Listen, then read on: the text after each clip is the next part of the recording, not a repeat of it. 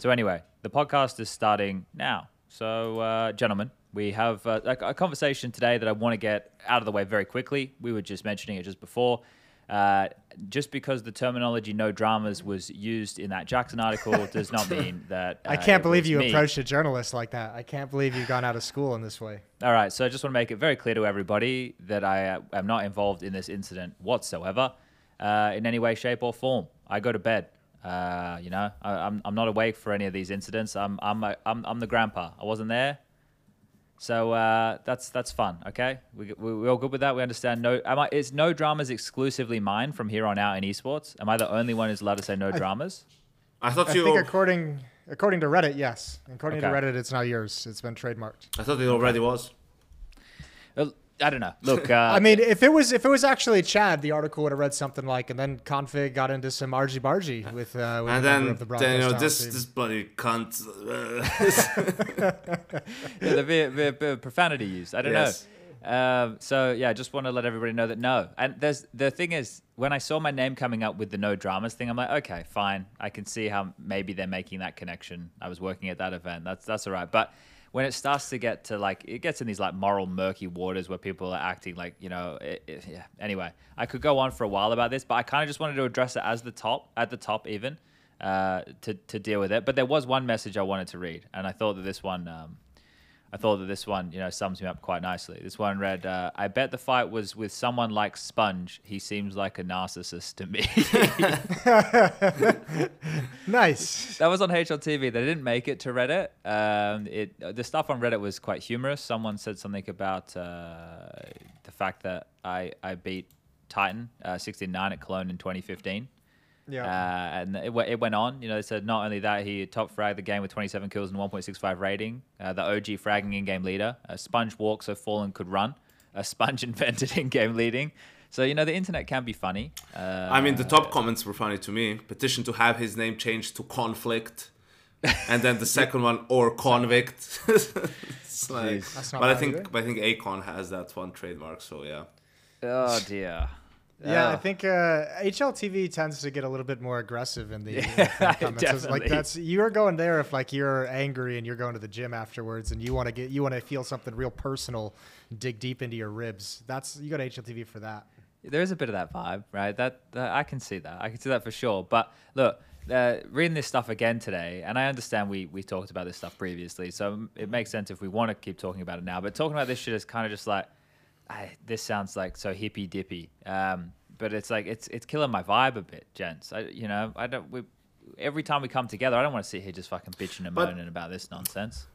I feel like I have to say something because Here we go. I mean, I was I wasn't there for the actual thing. I was close by, so I was you know a, a part of like First on kinda, the scene. kind of breaking things up, you know, and then sending people away and y- you know so it didn't really feel like all that much. To me uh, the, the whole thing like uh, that particular scenario in cologne felt like blown out of proportion. In my opinion there was no need to get the police involved.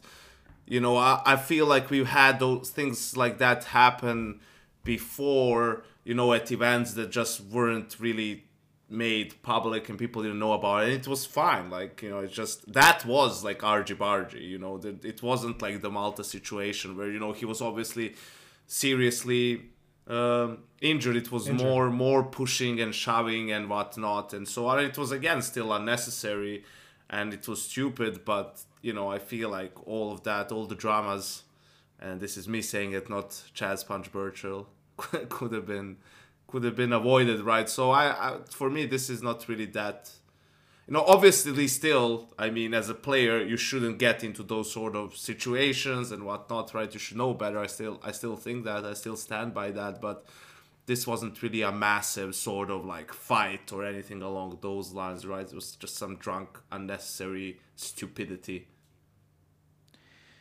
Yeah. that that makes sense. I don't know. I'm I'm I mean, I I too was was sleeping during that time, but even hearing the stories, it was just like this this is a situation that felt like or the the one in Cologne was a situation where I think like four or five years ago, no one would have ever heard about because it wouldn't have been a big deal. And obviously, it's like the size of the game that's growing that that makes Yeah. it so. For me, I think at this point, I'm just like.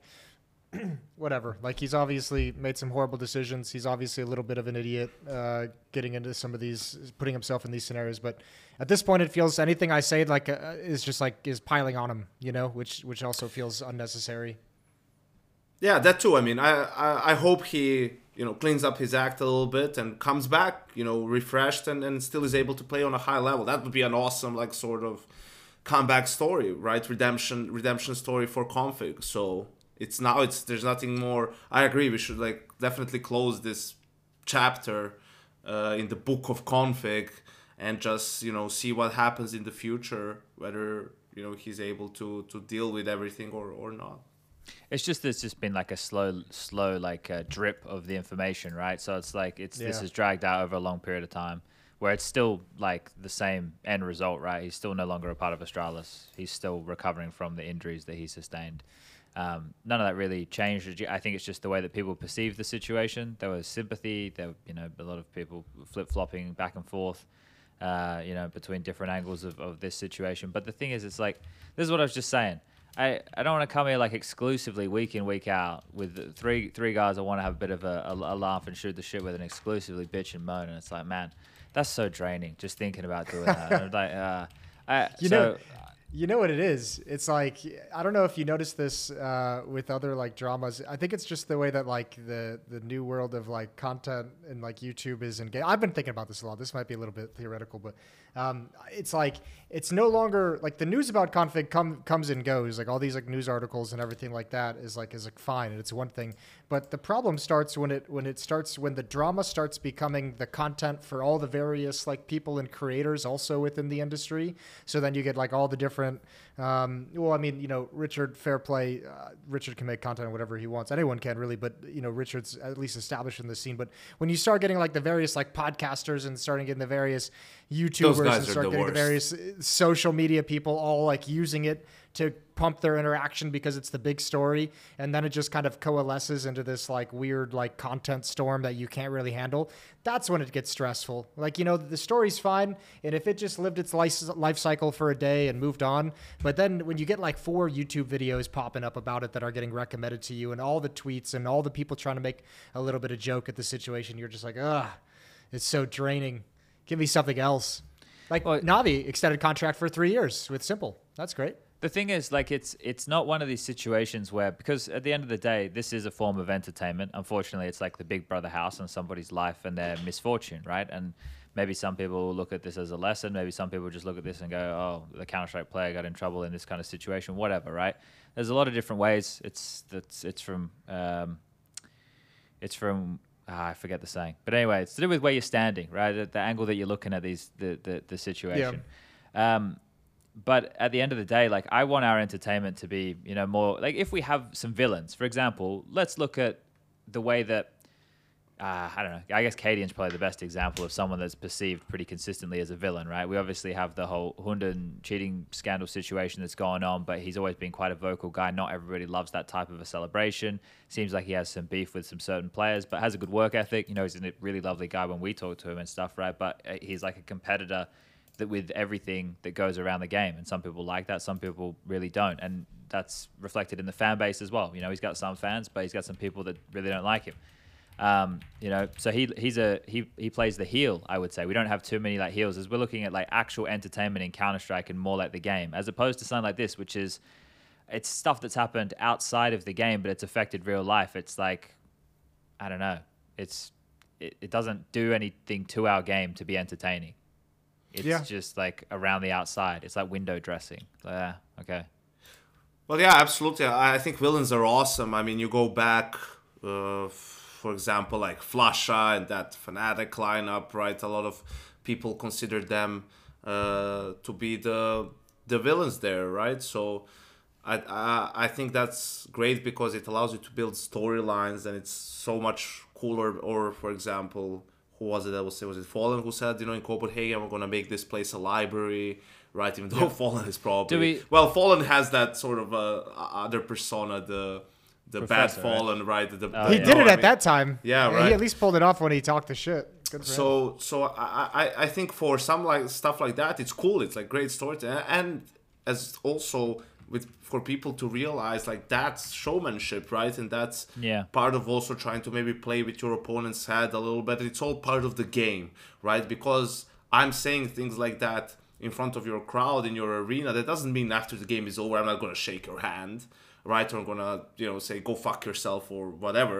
Like that's just being a dick. That's just not that, that's the opposite of sportsmanship and gamesmanship and understanding what it's all about right?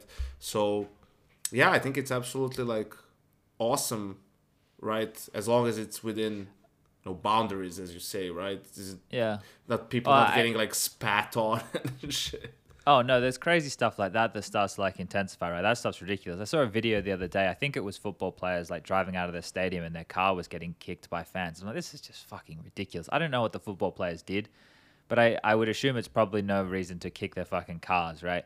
Anyway, uh, talking about like the villain idea and, and, and, and all of that, do you think that our game, like our form of entertainment, like every other form of entertainment, needs some, like do people need to play those type of roles, or do we just think like the natural personalities in Counter Strike do the talking, or is it somewhere in the middle? Because not everybody's the personality type to be something like this, but maybe maybe we need more of that to to build um, more storylines outside of the already established ones. Because some storylines like beefs, like it's fun. You know, if you want to start talking about storylines with like players falling out or changing teams, and that's what we try and do with some of these games when we talk about it. like.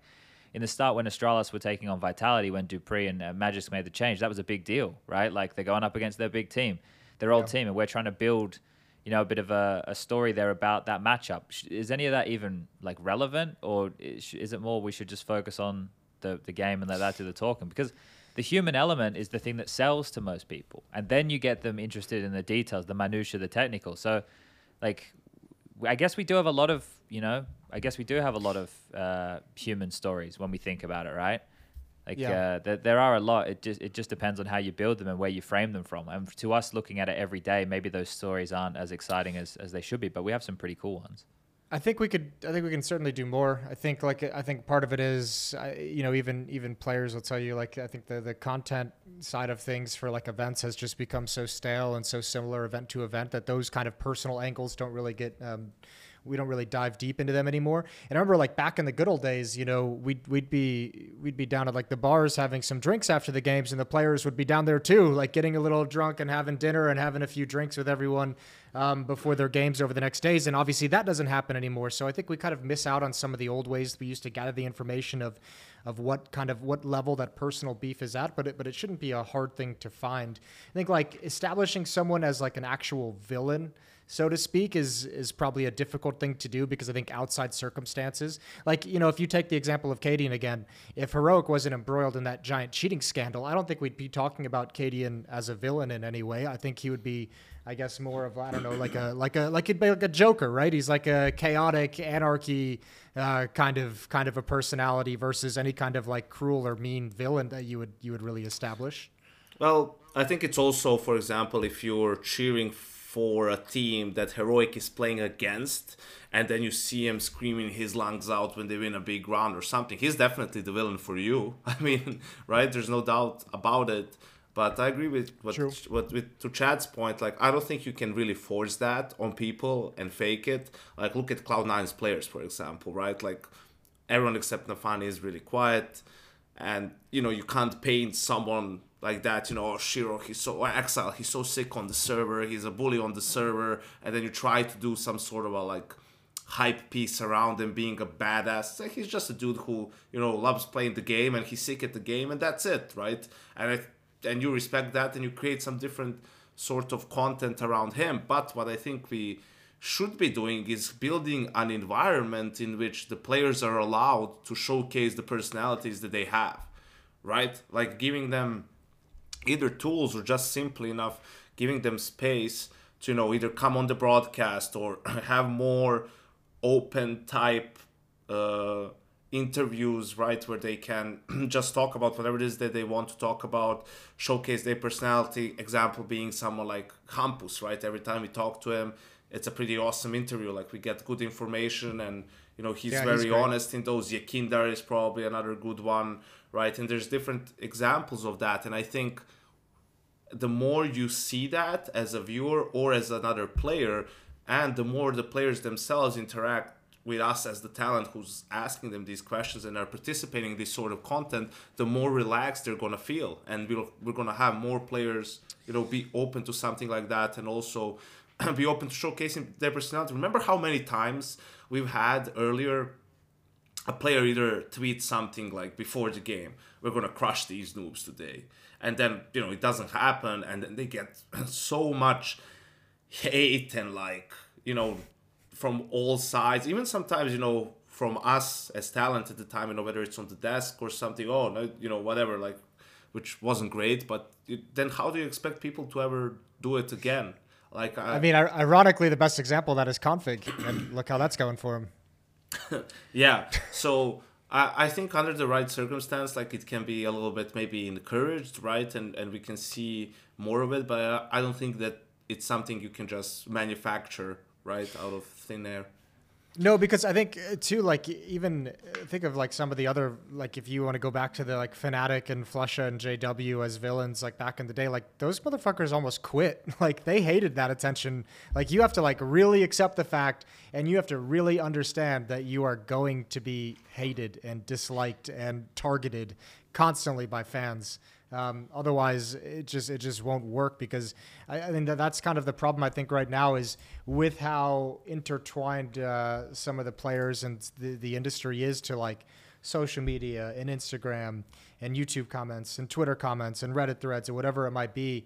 I think the players are so closely tied into how they're being perceived by the community that nobody wants to be that target. Nobody wants to have like the negative, you know. There it is, Jason. I found it. Yeah, but I, I I will say this though. I I don't want people to go on stage in a major semifinal and say cheer for cheer for them as well, guys, or may the best team win. It's like, come on, man, like. Oh no, that's some pussy shit. You know, like good, good, good luck. It's no, I I never like when I was playing. I never wrote good luck. I always wrote have fun. Why would I wish you good luck? I wish you the worst luck. I wish you to have every bad timing. I, I only want. I hope myself. your mouse breaks. I, want, I hope your keyboard explodes. I want only my team to have the good luck because I want to beat you. I want to win, right? So definitely, like, I don't want any of that pussyfooting around and like oh yeah, let's all hold hands and fucking sing kumbaya together or whatever. Like you're competitors, you're playing against each other, you're competing for the same thing, right? Like off the server or whatever when you're not playing games. And of course, you know it's it's good to to to be friends or whatever. But you know when you're competing against each other, give me a, at least. Don't give me the same generic answers, right? And like, oh, we're gonna play whatever. Like, give me something. Obviously, go into every game thinking there's a way to beat your opponent, even if you're I don't know, Ecstatic and you're playing against FaZe, you're coming into the match, you're preparing and you're you're thinking, okay, if these 10 things and it has to be 10 things one after the other, they all go our way in a perfect fashion, we can do this, right? And that almost never happens and that's why we don't see upsets like that really happen. But you know, with teams where it's more evenly matched, tell me some of the reasons why you think you're going to beat. If you're, for example, you know, heroic playing FaZe. why do you think you will beat them? You know, they're the best team in the world, but you're not a bad team. So where do you think your advantages lie? Without obviously giving me the specific anti-strat and saying, oh yeah, we're gonna focus on this guy and and do whatever, right? Just say something like, yeah, we think, uh, you know, maybe they're a bit overconfident at the moment, and we feel like we can punish that. That's awesome. That's like a good good answer for me, man. Like, you know, I I, I don't want to be greedy and ask for more than that. I feel like you're both got you're both like uh like every, well, there's not that anyone had to be wrong, but I think that but like, you're both got, wrong. no, two sides of the of of the same coin here, right? In the sense that I think that Jason's is bang on that the community has intentionally or or not helped to mold the way that these players interact. Like if you look at how a lot of them tweet, for example, they'll just tweet during the Swiss stage and they'll just tweet 1-0, 2-0, 3-0, job done, going to the legend state, right? Like, and I'm not saying that they, they can't just tweet that. That's fine. But in terms of like the, having the personality that you're talking about, Janko, and it doesn't have to be a bit of sass, but uh, like, and we can talk about this from personal experiences. I'm sure, Jason, when Liquid were going up against EG or another North American team, you know, there's like a joke being made, like Naf, Naf, you know, making a slang about I don't know some guy on the other team who's the B Yankee. He's like, yeah, mate, watch me fucking bully this cunt the whole game, right? Like, you're yeah. each other up you you know you're talking a bit of a bit of smack within yourself, like you know oh, he's going to be all, like your AWP versus AWP battle. You know, like your AWP has gone, man, I'm going to make this guy my fucking bitch this game. You know, you they're in the team, you're talking each other up, you're keeping the mood up. You you, you know you're not sending the team shit. But that's the type of conversation that that's been had, but that doesn't often get publicly expressed, right? And that's um, that's fair enough. You know, I understand that people don't want want all of that out there, but I think that there needs to be a middle ground, and that's what takes me back to my question of: Do we need like not necessarily a heel, but that type of personality in what we're doing, or is it fine the way it is? Do we need the players to come along for this ride and bring that extra entertainment element like a karrigan would do? Or do we just, you know, this will just naturally progress and when we, we, we shouldn't force this? This isn't something we should manufacture like, you know, Vince McMahon doing some WWE type shit and telling Kane not to speak or The Undertaker, whoever the fuck it was, so the, the monster seems scary. You know, you were I talking about Cloud9 before. You tell them not to speak because we know we can't really talk to them on a, on a whole massive scale. And then we could build some crazy story about them being this like stonewall fucking team that's to smash you and they don't say anything, you know? We, we could be the puppet masters of that, Jason. You want to get out your, your glove? Yeah, yeah, I do, I do. I'm ready to, I'm ready to fist some puppets. That'd be great. Um, I think, like, I think too, like, if you pick and choose uh, the the players, like Janko brought up the good one of Hampus, and, and we all know this, like. Hampus is a guy that you know he doesn't. I'm not going to say he likes to talk shit, but like he doesn't really like he doesn't. He doesn't know, mince he doesn't- words. Yeah, he doesn't smooth the edges, does he? He like puts it all out there exactly what he thinks, and he did it wonderfully. I think that was was that in Cologne. He gave like a really sick interview as well, where he basically said like, yeah, we don't think they're very good in this aspect, and exactly what Janko kind of mentioned. So I think with someone like him, with like Cadian, karrigan can obviously do it. Although karrigan's more of like the entertainer in terms of getting the crowd on his side, more, more than like you know building up any kind of like a. I don't know, emotional rivalry within the game. But, you know, there, there are players that we know that we can probably steer in the right direction and kind of unleash in that general area to kind of get what we're looking for. But you definitely can't just like fake it. You know, you can't just bring someone in and be like, hey, man, I'm going to ask you these three questions. Talk some shit. Like this is what I want you to. This is what I want you to hit. Like not no no one's gonna want to do that, and that's just gonna fall flat. Yeah, but I think uh, something that we could do at probably, you know, I would like that to be our job to do it to an extent is, for example, Chad, when you were interviewing me for some of those pieces, you kind of let me know what you're looking for, right? Like you don't put answers in my mouth, but you're telling me, hey, yeah, like this is a sort of a, like we're trying, this is what we're trying to do with this sort of a content. So I know, aha, okay, so this is like what we're aiming towards. And also what you mentioned about Cloud9 specifically, uh, you know maybe we can present them absolutely like that's again our job or well let's let's be realistic it's like the job of the organizer and whoever's creating the content but we have a lot of input there is yeah like we can pre- present them like that as long as we're not falsely presenting presenting them and we're not at that point but we can find ways to hype them up without really changing who they are, right? Like, and that's absolutely you know a storyline for Cloud Nine is oh these guys are, you know, very quiet. They're not super outspoken. They just live and breathe CS, right? They've been together for such a long time. Came up from the academy team. You know, were the best team in the world for a while, trying to find their footing still on like the the major stage. You know, that's all true. That's nothing, you know, but with the right shots, with the right maybe you know background music or whatever, it sounds super hypey, right? Just think of all the pieces that Alex was doing, Machine, you know, for Cologne, where he's just describing kind of the teams, but he scripts it like so well, and it's it's such a hype piece. No, at least for me, it's like super hype. Yeah. I think I think you can also I think there's like a world in which because I, I know I'm I, I'm a, I think we've all done this. I know I definitely have.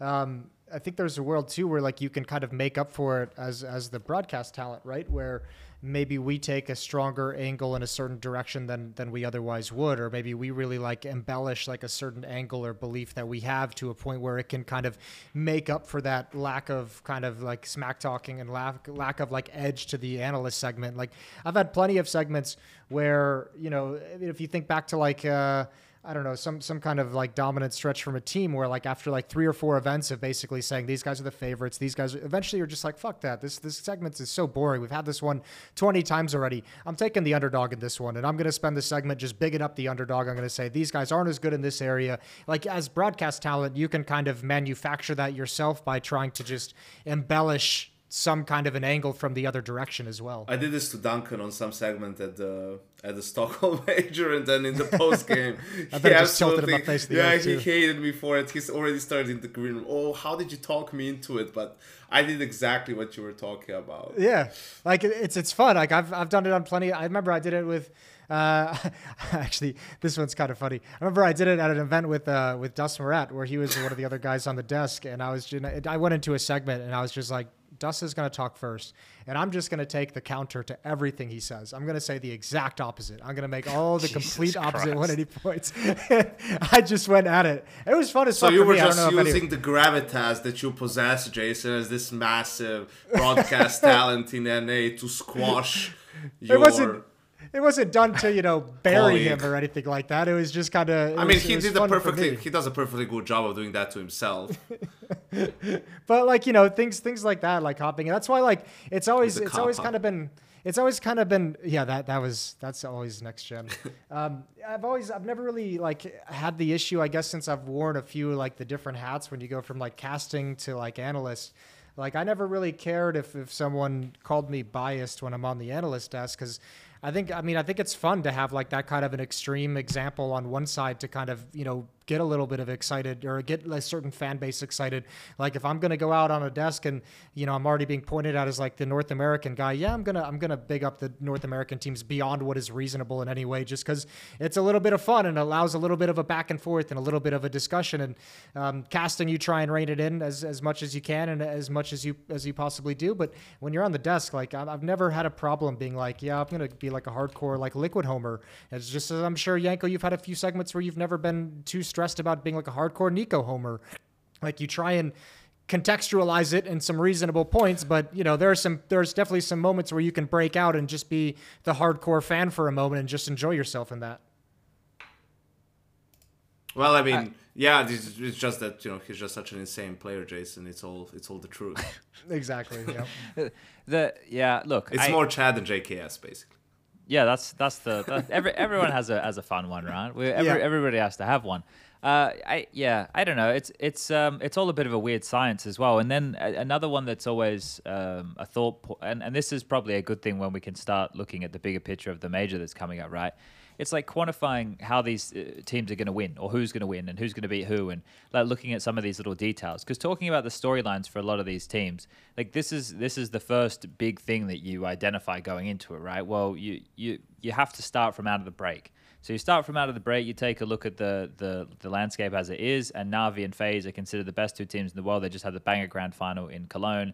We ended, we had a break, everyone had a bit of downtime, a couple of roster changes we saw, and then you go, okay, let's wait and see what these roster changes have. And most of us, you know, sitting on, on the on the pundit fed, sit and go, okay, well, with two weeks of practice, going straight into their first officials, these teams are very unlikely to be great. The uh, the other alternative is they have a honeymoon period and they look great right? We get both. You know, you, you you you sometimes get even a middle option where they're just like similar to as they were before, and it's hard to tell if they were any better or worse after these changes, right? You get all of these options, but you know that the the team has only been together for a short period of time. So you throw in some of them that have found success, like into the hat with with FaZe Navi. You can throw Vitality in there now. I think Liquid are in for a good conversation. G2 not qualifying immediately removes them. But then, like in like actual conversation for who could potentially win the major, I feel like you have to throw names like Cloud9 and Heroic. Uh, Oh no, Chad, please. what? Don't Which throw one you don't Cloud9 like? in there. Don't throw Cloud9. Why not? Neither. what have they shown you? What what have they shown you that makes you think they can win the major? But this is the thing. I don't think How that close were either? team To, here how close can was beat either of those teams to winning Cologne? I think it's so matchup specific. I think that if they if they would get to a situation where it's Cloud9 taking on FaZe, I think there's a real opportunity that Cloud9 beat FaZe. I was looking at it today, right? Which doesn't matter because they have to play at least one more team in the playoffs and they will lose to that team. Which yeah, but I'm talking about who's going to win the major because if if fucking Cloud9 knock out FaZe and then it's Cloud9 versus Navi, then yeah, I, I think that Navi are probably going to win. But it, it matters on like who matches up against who about who can make it, right? Like I can't put a broad stroke because like I had a look at Navi. If Navi play FaZe in any point that isn't the grand final, like I think that Navi are in a bit of trouble. I think grand final a little bit different, but I don't think they'll beat them in like a quarterfinal or like a semi-final. But if the Navi get like a different side of the bracket and FaZe get knocked out by Cloud9, then I think Navi could win. You know what I mean? I I'm similar with Chad, kind of looking at this, where I, I have like a list of like five teams who I think if they hit like a if they hit like a streak or they have some favorable matchup or a good path to the grand final, that I have as teams that could potentially win the major. I don't think there's a clear favorite.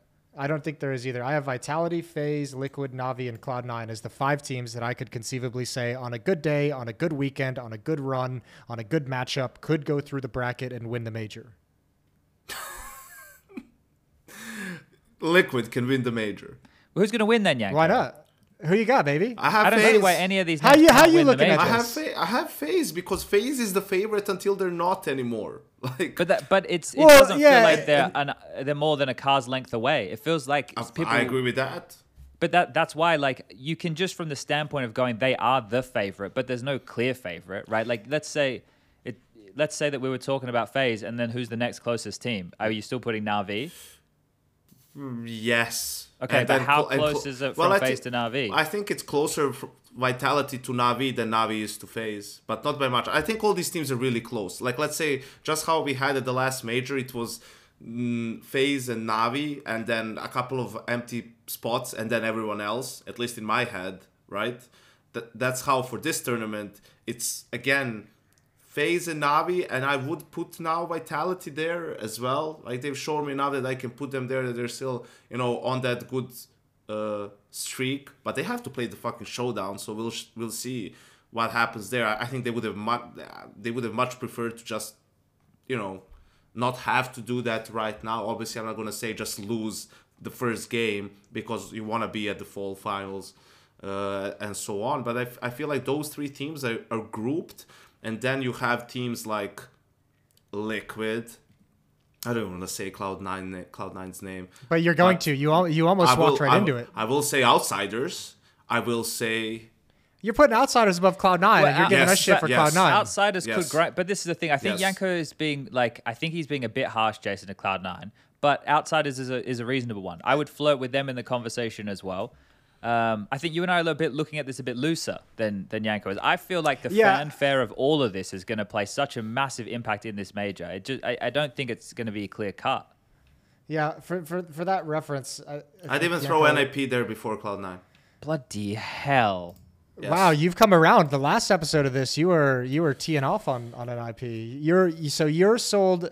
I guess the question is, you know what? You know Is why- NIP a honeymoon team, or is this- Yes, is this some are. real at shit? The, at the moment, Okay. they are, but you know they're going to fall off a little bit. But this might work potentially. Listening to their comments a little bit as well in that video they posted. The, the, the main problem, guys, I have with Cloud Nine is the fact that they just can't win the do game. it when it matters, right? Yeah. Like, and and their falls, like their dips, are so deep. Like it doesn't make any sense for a team whose floor should be really high, right? Like you can't lose to Astralis and Liquid in Cologne. You just can't after winning Dallas and this being your first next land. Like that can't happen. And then again, you win. Uh, you beat FaZe at Pro League and then you lose to Liquid again. It's like if you want Yeah, to be considered a contender, like that can't happen. If they beat FaZe and then lost to Navi or Vitality, then you say, well, okay, that's always going to be a tough game no matter what. But especially Liquid at that point in time, they weren't they, they were playing better in Cologne than they were at Pro League. I think at least that's how I looked at it. But they went to the Uh, grand final of Pro League. Yeah, well, you know, who did they play? Their their group stage was, They was played pretty rough, they right? played- like that's where played- OC stage was they- missing. They played Fnatic, then they played MOUZ, then they played Cloud9. If they didn't, if they didn't have such a rough group stage, if they had a great group stage, they would have had a much harder path. Probably would. yeah, so so that's my problem with Cloud9. I have no belief in them winning a big game. So they might make the playoffs, they might not because they also botched the last major, losing to Imperial. That's true. This certainly. Are the we not stakes- forgetting that? Like, how can you? How can you? The question: Why are you guys turning this on me? The question is, how can you put them there? Not because I, I, Because think I because think they have Ax1Le and sh1ro. I, sti- I think they're still building as a team. I feel like you know we've been back in this type of a land environment for only really this year consistently, right? Like last year we had, I don't know, maybe two or three events uh, back in this type of environment, and and these are, are pretty young kids, right? Like they're I think they're still like early twenties, right, for a lot of them. And they're, I, I'm glad that they haven't changed roster just yet. I think that this major is like a to be the real a real proving of what you're saying here because it's it's all building up right? Like eventually something will break within the team where it's like, yeah, we can't make any more progression.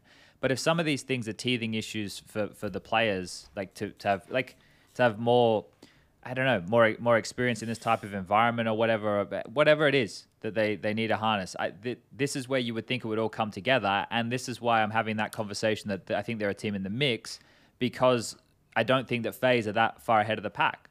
Like I, I think, like I said, I think if we get FaZe versus a Cloud9, I think that Cloud9 can win that game, for example, right? And then that could affect the whole, who's going to win the overall major, which is kind of the angle I'm looking at this from.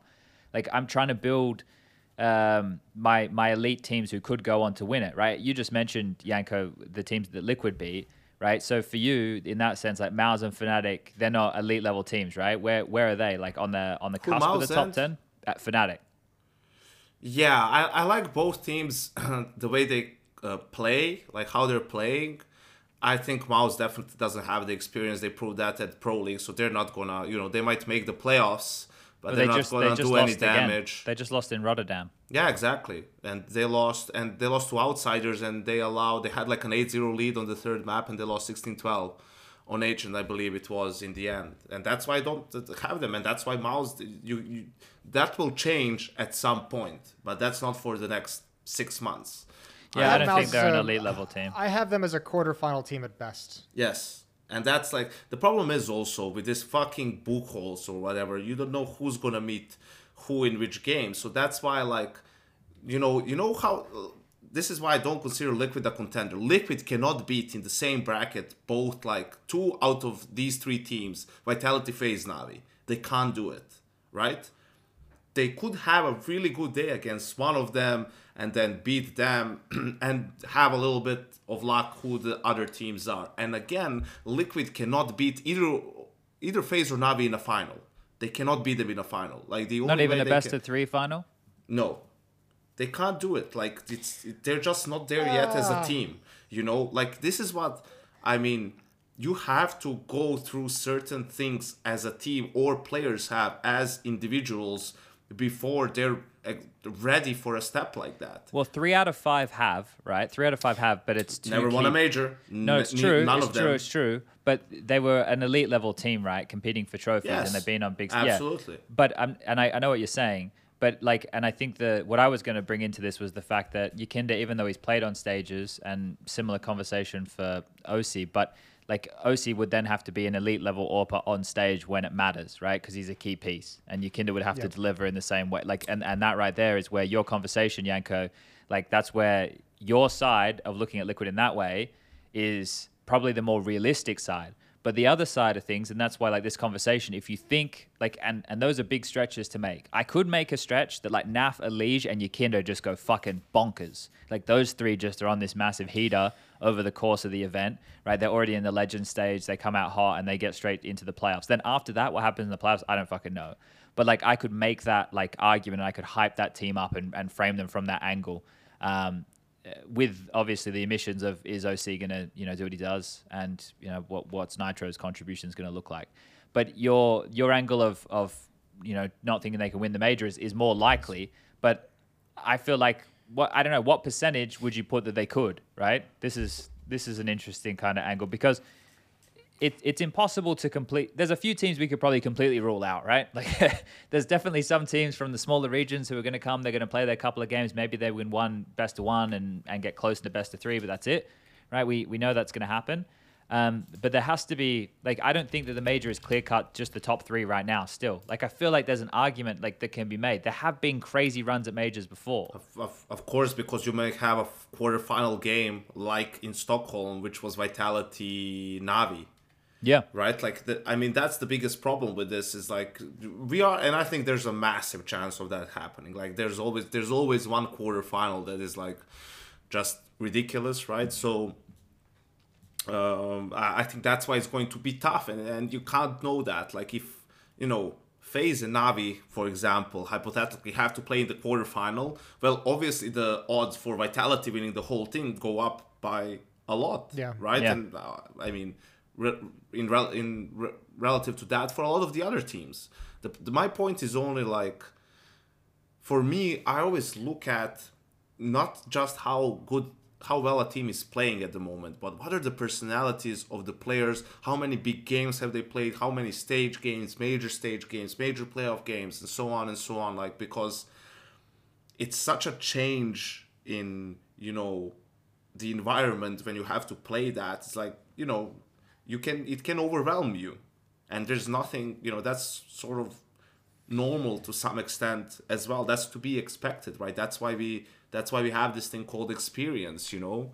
But so, isn't that why when some team like Spirit makes it so deep, like they did, that's the exciting part, is because it's against the expectation. Like the story is these kids, they've got no experience in this type of environment right here, and then they still come out and Dexter they're and taking it too. Absolutely, yeah. but they're and, and Russian. That's the fun story because yeah. and Russians don't give a fuck. Like people from CIS and the East, like they don't care. Like you look how patsi is playing. You remember how patsi was playing against FaZe in that series? Like that was ridiculous. Like he's playing against the world's best team, the world's best players, and he's just interface all the time and he's owning them. It's like yeah. he he pushes after ten seconds B tunnels with the op and kills ropz, who's just waiting for him, who's like one of the best, you know, T side anchor players in a default, like who's the least punished and whatever, right? But I can't say that for a team like MOUZ, they shit their pants. Team from for like Fnatic. no, he's right because so they can't so. play by the book, so they won't have yeah, the yeah, balls. Right, a team no, like a team like NIP, I don't I don't put them in. I put them somewhere in between. Right, like they're a team that can play very well, but this is you know it's as simple as this, and I've saw I've experienced this in some of my teams you play default and things go, you know, you do it step by step and people are talking, give me a flash for this, molly that, I'm gonna smoke this off, let's take mid.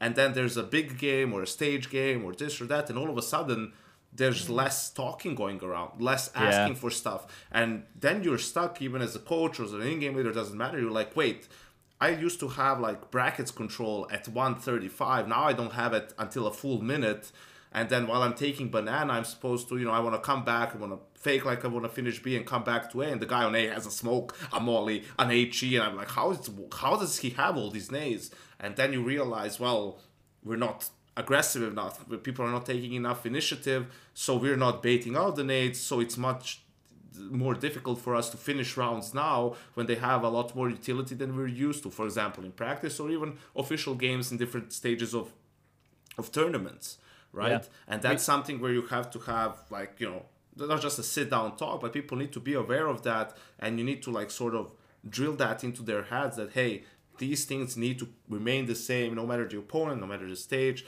Like that that's what it means playing your own game right? But it, it means like keep doing things that the same way.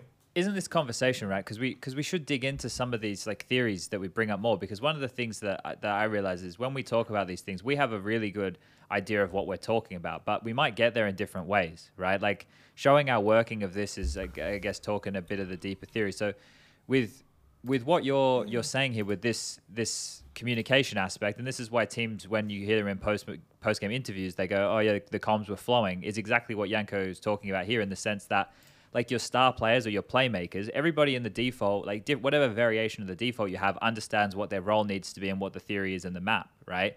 But if a player, you know, gets a weird start to the game, right? I used to have some players I'd play with who, if they didn't get a couple kills in pistol round, they were pretty yep. quiet right? Yep. Like Ben, and the thing is, you want these players to come in and be. It's not stupidly confident. You don't say, "Hey, f- half wall flash me out banana insta. I'm just going to run and dome this guy." It's like the sense of, all right, so I know they're going to throw this deep molly, so we're going to counter molly after that. All right, molly's fading, throw the flash now.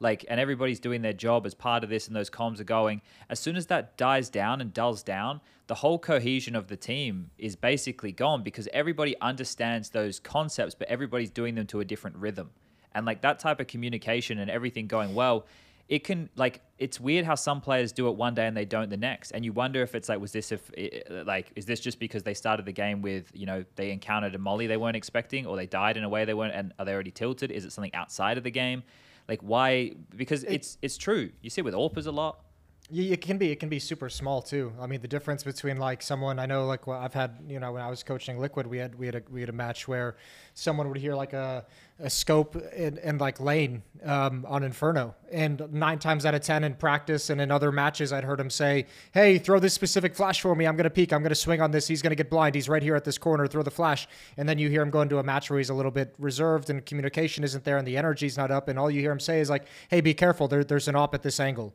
And like, you know, not not like as proactive as taking those those kinds of stances Yeah, and actually when he made applying a little bit of pressure. Yeah, exactly. And it, it can be just as small as that little detail of like you know trying to handle a situation versus simply warning teammates, and that can throw everything everything off massively.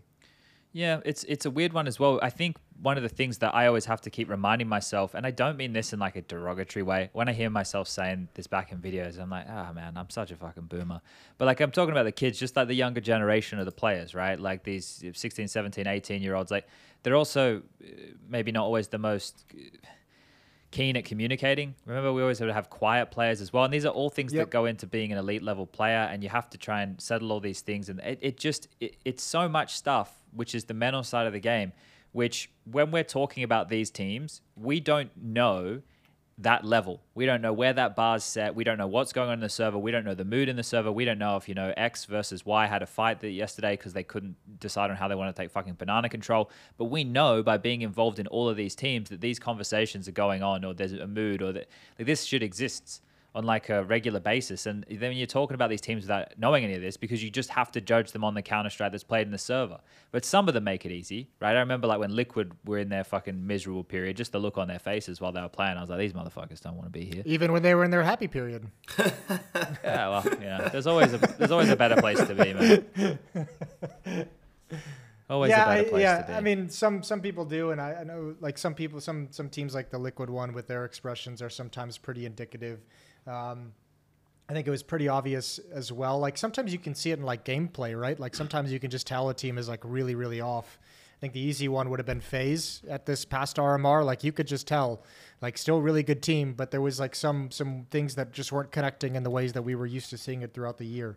Um, but that's also I why that's also why like they're the they're greats. And as Janko said, they'd be the favorites to win this major is because I would say that they played a pretty shit RMR by FaZe standards, and they still went through three to nothing. And and probably one of the reasons why I would another reason why I would add why I'm favoring them is they won tournaments and big games not playing great. I don't want to say a game, but you know, I don't want to say they played bad bad, but you know, they, they can play much better than they did and they still won games.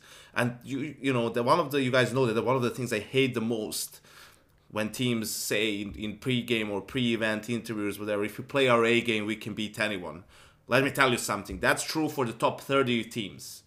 Like if, you know, we saw in Pro League Endpoint beating Navi 2-0, right? When Navi was having a shit game and Endpoint probably played their A game, right? But you're not you're gonna play your A game once every 30 matches, maybe, right? Like the best game that you can possibly play and everything's gonna work out just as you drawn it up and, and whatnot. So the, the point is you should always try to raise your floor as much as possible and just give your players options, right? But uh, I was gonna say, yeah. So look at the team. We had a, a specific example from from the RMR was forZe, right? Like Yeah. we, we could tell, like, oh, they seem a little bit tough. They're allowing these comebacks. Like that's uncharacteristic of them. It's also for any team to not close out a 14-5 lead on CT side of Inferno. Like something has to be going horribly wrong. And then you know Jerry also tweeting, who doesn't tweet a lot. And then what happens? Uh, a couple of days ago, right? They just announced they're benching two players. So, you know, these things we're not making them up, guys. You know, it's like it comes from one thing leads to another, and it's just how team dynamics kind of work. Yeah. Well, I guess this is all kind of it's all tied into the the broader conversation we're having here today, right? About the villains and every and, th- and this is the personalities. It would be fun, right? Like I guess people would be mega different if we had everybody mic'd up all the time, right? But if people could see some of these personalities that they make assumptions about and see what they're like in a team dynamic and everything, I think it would be. And I don't necessarily mean eye opening and and just take that from the negative standpoint. I think there'd be some of that, but I also think there'd be a lot of stuff from like a positive standpoint to see how some of these individuals are like role models for the other teammates. They're like work ethic and stuff and. Uh, that's the, that's under the under the covers, I suppose. I don't think we'll ever get to that level of uh, We will. uh, understand. I think You we will. So? Yeah. Yeah, I mean, That's but it. look at also how much it, it shapes a player, like the NiKo clip from E League. Shut up, shut up, shut up. That's being memed about without context as well, right? That he was talking to chrisJ, who was talking about the previous round, and NiKo wanted him to focus on the round that they were actually playing and focus on the game, right? So that that's why players don't have really faith as much, you know, to for TOs because like if it if twisted, like it can create an image of a player that's you know is hard to change for uh, a while. Yeah, I, I, guess one of the things I, I, don't know how you feel about this, Jason, is the the megaphone that a lot of these players have, and I, I understand it. There's certain things that could look really bad, right? But there's also things that come out and there's an image of them. They have the platforms to be able to set this straight, right? Everybody believes the player first, right? That always feels like yeah. whatever they say, it's gospel.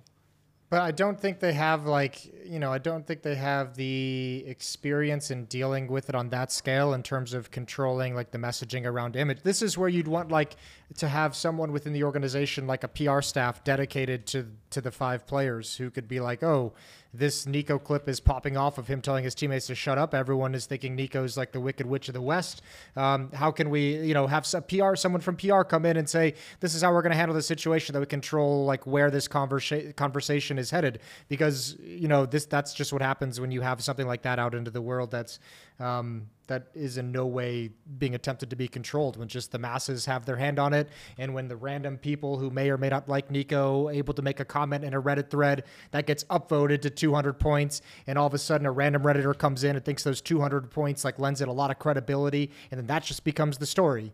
And that's that's just how it works and that's where you'd want there to be a little bit better, a little bit more professional of a damage control from a player and organizational perspective. But in no way should that ever be necessarily the concern of the players, even though it most definitely is because their their person their their persona matters. Yeah. Um, and that's I think where there's a big disconnect is they probably feel a certain level of helplessness helplessness to be able to avoid those scenarios, while also just like because you know I don't know they have the microphone, but you know it's so that kind of shit as we know because we've been part of it too it, like you're just never really motivated to really handle it. Like you're just like oh i just don't want to fucking deal with this. Yeah. More than anything. Yeah it, yeah. I don't know it can be very taxing I I want to pivot, boys. If if you if you're down to pivot, I don't I, I don't know if we want to. I guess we can continue to float. We've been floating. We can we can, we can pivot. We can pivot. We can pivot. I know we should probably get to not to put a subject at some point. We should get to the do the showdown stuff really quickly since that's going on these next two or three days. Okay, what do we want to like? What do we want to say about that? We'll just maybe walk through the brackets, you know, see, the, see, see predict who's going to come out of it. We can do it at the end. We can do it as like a quick little throwaway. Well, saying, yeah. it should be Vitality or Heroic. If any other team wins it, then they perform phenomenally well. Okay. What do you think about the Americas? Uh, Complexity, EG, Double Nation. It's That's online, so it I'm gonna go with uh, I'm gonna go with complexity. Okay. Janko, you want to get involved in this? This is this is the quick, American quick one's more chat. exciting than yeah. America one, I feel European like it can be more unpredictable since it's online. But I would go whoever, like EG or Zero Zero Nation, whoever's from that side of the bracket. Although I don't, I don't want to say Zero Zero Nation because I feel like because it's online, then they won't be as good. But I want to say that side of the bracket, EG or Zero Zero Nation, and for EU, yeah, I mean Okay. You look at Good the bracket. Talk. You look at you look at the bracket, and it should be vitality. Whether it's vitality or heroic, the only thing I can see is potentially Sangal or, or Big since it's online, messing it up for heroic, right? True. But I feel like Vitality just has way too much firepower here, and if they're trying, they should be the ones to it, to go to Royal Arena. If it's anything like the qualifiers, then some of these teams probably will get through. Because if I, I remember covering this off back at the time when the teams were qualifying for the showdown. And you take a look at the teams who were in these qualifiers. I think maybe we even spoke about it here before and who they beat. Like uh, for example, Sangal come through like Gamers X EU Championship, right? And the team there that was probably meant to take that slot to compete was Fnatic, and then they bottled it against Sangal and lost two one, right? So then they didn't even get a chance to make it to to the thing. Uh, if you look at where Ecstatic came through, in that event, ENCE was there, and ENCE fucking bottled it and got 2 0 by Ecstatic. So you add those two names into the mix of this bracket, then we're starting to get a bit more excited, right? I think uh, there was another one that went a bit odd. Yeah, there was the one that Eternal Fire qualified through, and MOUZ. They were in that one, and they fucking bottled it in the in the, in the same fashion, right? And yeah. then like you bring those three names in, and also, like, okay, I'm a little bit excited. Why are they being so BM that they're putting Tyloo in the European one? I mean, at least you know, give them a fighting chance. Put them in the NA one, I guess. or at least matter. don't seed them against Vitality. yeah, or that. Wow, they're give actually 191 on HLTV. Wow. What qualifier did Tai Lu come through? I guess they did like well, because I know the Asian one, right? Yeah, there was the, a 5e Arena Asia Cup the Americas one has uh, an Australian team, don't they? I think it's is it is it uh, it's either Encore or it's uh, Vertex. Vertex. Vertex. Okay, so they gave the American qualif or the American bracket the Australian team, and they give the European one the Asian team. Is it because is Tyloo doing their whole like boot camp in Europe thing right now? Could that be why? I don't know. I, it might be harder for them to get into America than it is for Australians to get into America. Or True. Yep. Uh, but like, they don't have to go to America. I guess they could have gone to like Mexico or something like that. I don't know. Canada. Yeah, but Malta uh, is in that team. Okay. So yeah, that'll be Cool. interesting. They'll probably get owned. It's a hard learning curve when you go over to those events, and it's your, your first one. It definitely is a very very steep hill. Um, I guess this is the thing I I wanted to to pivot to uh, was talking about the fact that this is going to be the 18th major, and I was just like, you know, you, the fact there's been 18 of these bastards. Uh, and we've all been around in Counter Strike for longer than just that major circuit. It really, you know, you reminisce and it makes me feel fucking old. And the only guy who's been at them all is dupreeh. So round of applause. yeah, Way to go! it's Way to go, Dupes. the last That's man well standing. Also, uh, the child on the way. So double congrats. Nice. Two Double congrats. Yeah, two round of applause from Janko there. And So who that's- was it? It was Maniac who tweeted it out. It's like, are we actually uh, Underrating underest- his under, career? underrating his career? And I think we absolutely are, if you look at it. Well, he also has the most prize money winnings now, doesn't he? Yeah, yeah. uh, But according to that, you know, I Well, think I, that I, kind record of keeping stole thing. Chad's Yeah. pivot, so I don't know if there was something. No, no, no. This is well. I, this is there, there's a lot of things that we could talk about from this, but I, I think dupreeh's a very good, good uh, starting point for it. Let's. I- Yeah, I was gonna say let's operate under the assumption that Maniac's tweet is correct, and we are under. Like, how do you put dupreeh into context though? As he's been at every, the only person to have been at every single. well, he has a great resume, right? Yeah, but he's not in any way like a star player at this point. Like he's been. I mean, even in the in the heyday of Astralis, he wasn't. You wouldn't say he was a star of that team. He was just one of the very Eh. impactful. Would he was you? a top 20 player seven seven years. Yeah, I Like, think every he year was a except star for rifler. 2016 and 2021. But the thing about Astralis and the reason that they were dominant is because we talk about how good they were as a team. Obviously, the individuals needed to be very, very competent, right? But the thing that was Yep. exciting about Astralis and that always stole the limelight was the talk of their team play. Um, but dupreeh always, you know, it was like that that that rifler getting stuck in, and as, especially when Kjaerbye was going through the team, it activated him a bit more, right? We got back like that's he was one of the, those key factors as to to why they were so strong. But I guess it's just if we're looking at it from that perspective, Jason, it's just about I, I guess his career adapting over the years. Like I was when I had Yeah. him on HLTV confirmed the other day, we were talking about this and. Um, you know, it, it gets harder. You know, we, we, it, any, like any great game, you know, the, the current day players build on the shoulders of giants. So all, all the people like the dupreehs, the devices, uh, like I guess the mod, like s1mples now, the ZywOos now, the next generation of players are all building on what these guys are teaching them through their gameplay. Um, and now dupreeh's at a point where he's, you know, he's keeping up, doing his job sufficiently within a top team, contributing in the role he's needed for within this top team. Um, so I don't know, like in terms of his his resume overall, it's it's got to be one of the best resumes, right? Like Uh, yeah, it certainly has to be. the only other names that come into conversation are ones that have won like a shitload of MVPs and stuff, right?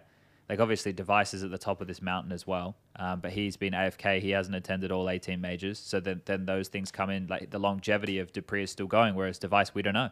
Is he coming back? If he does come back, what form is he going to be in? Is his legacy tarnished forever? Whereas dupreeh has just been consistently grinding and keeping up uh, a, a top tier competitive level of Counter Strike the entire time.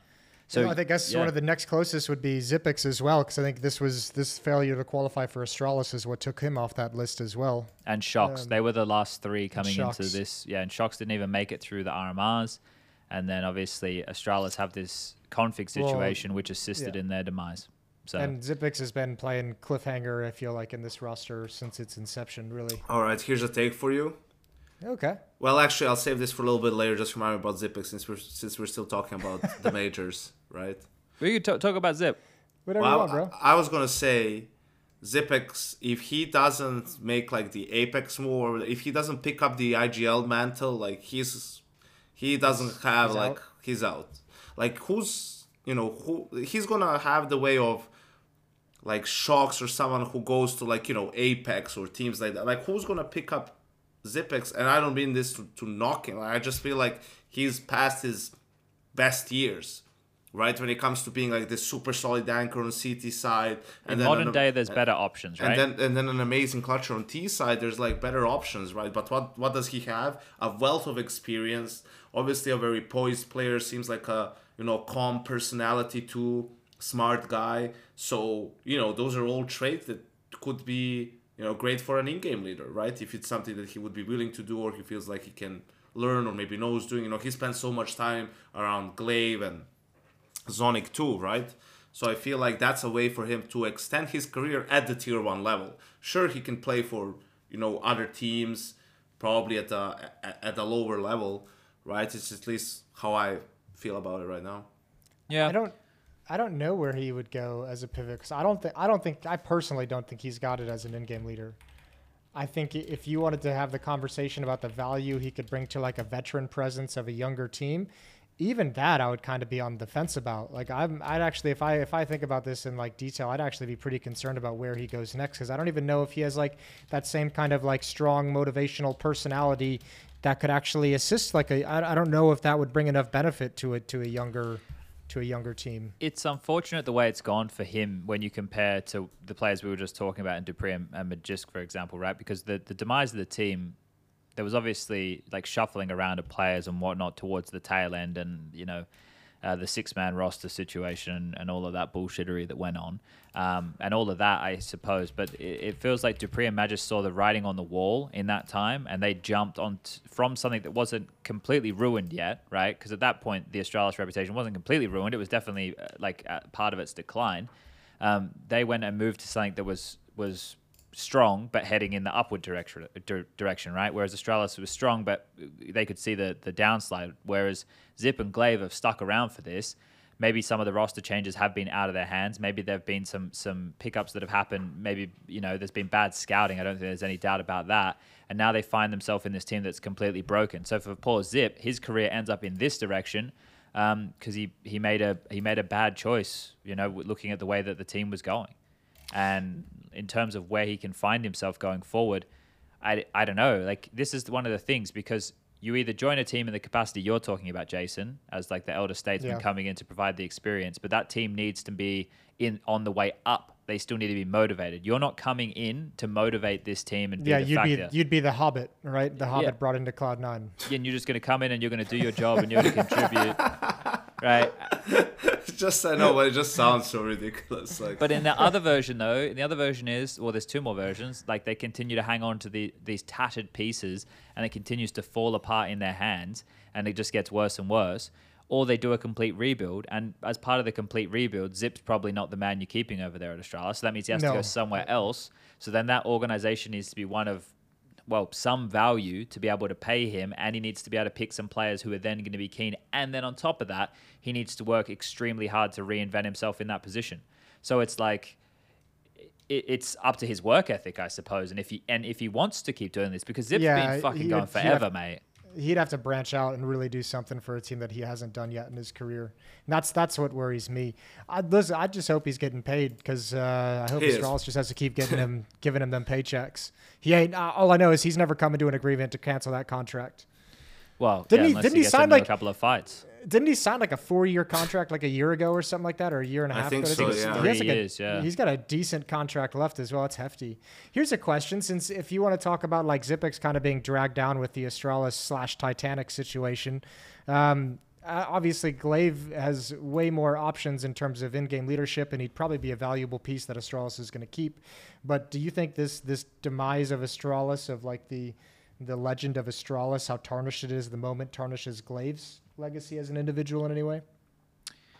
Um, just this patch. I don't think I don't think anything detracts from like the legacy. Are you saying the the way it is now, like Sully's what? Like does does he like if, if, as a player that you would want to, that you would value as an in-game leader on a team? Does the fact that this Astralis has come like so crumbling down? Because like you know before Astralis went so on this wait, are you talking about are you talking about his stock or his legacy? Uh, let's say stock. Legacy's probably. I don't think anyone can touch that. I don't think we could ever touch like the I, greatest. I'll, team I'll, of all. I'll, I'll mention that later. I'll have Okay. a question for you later.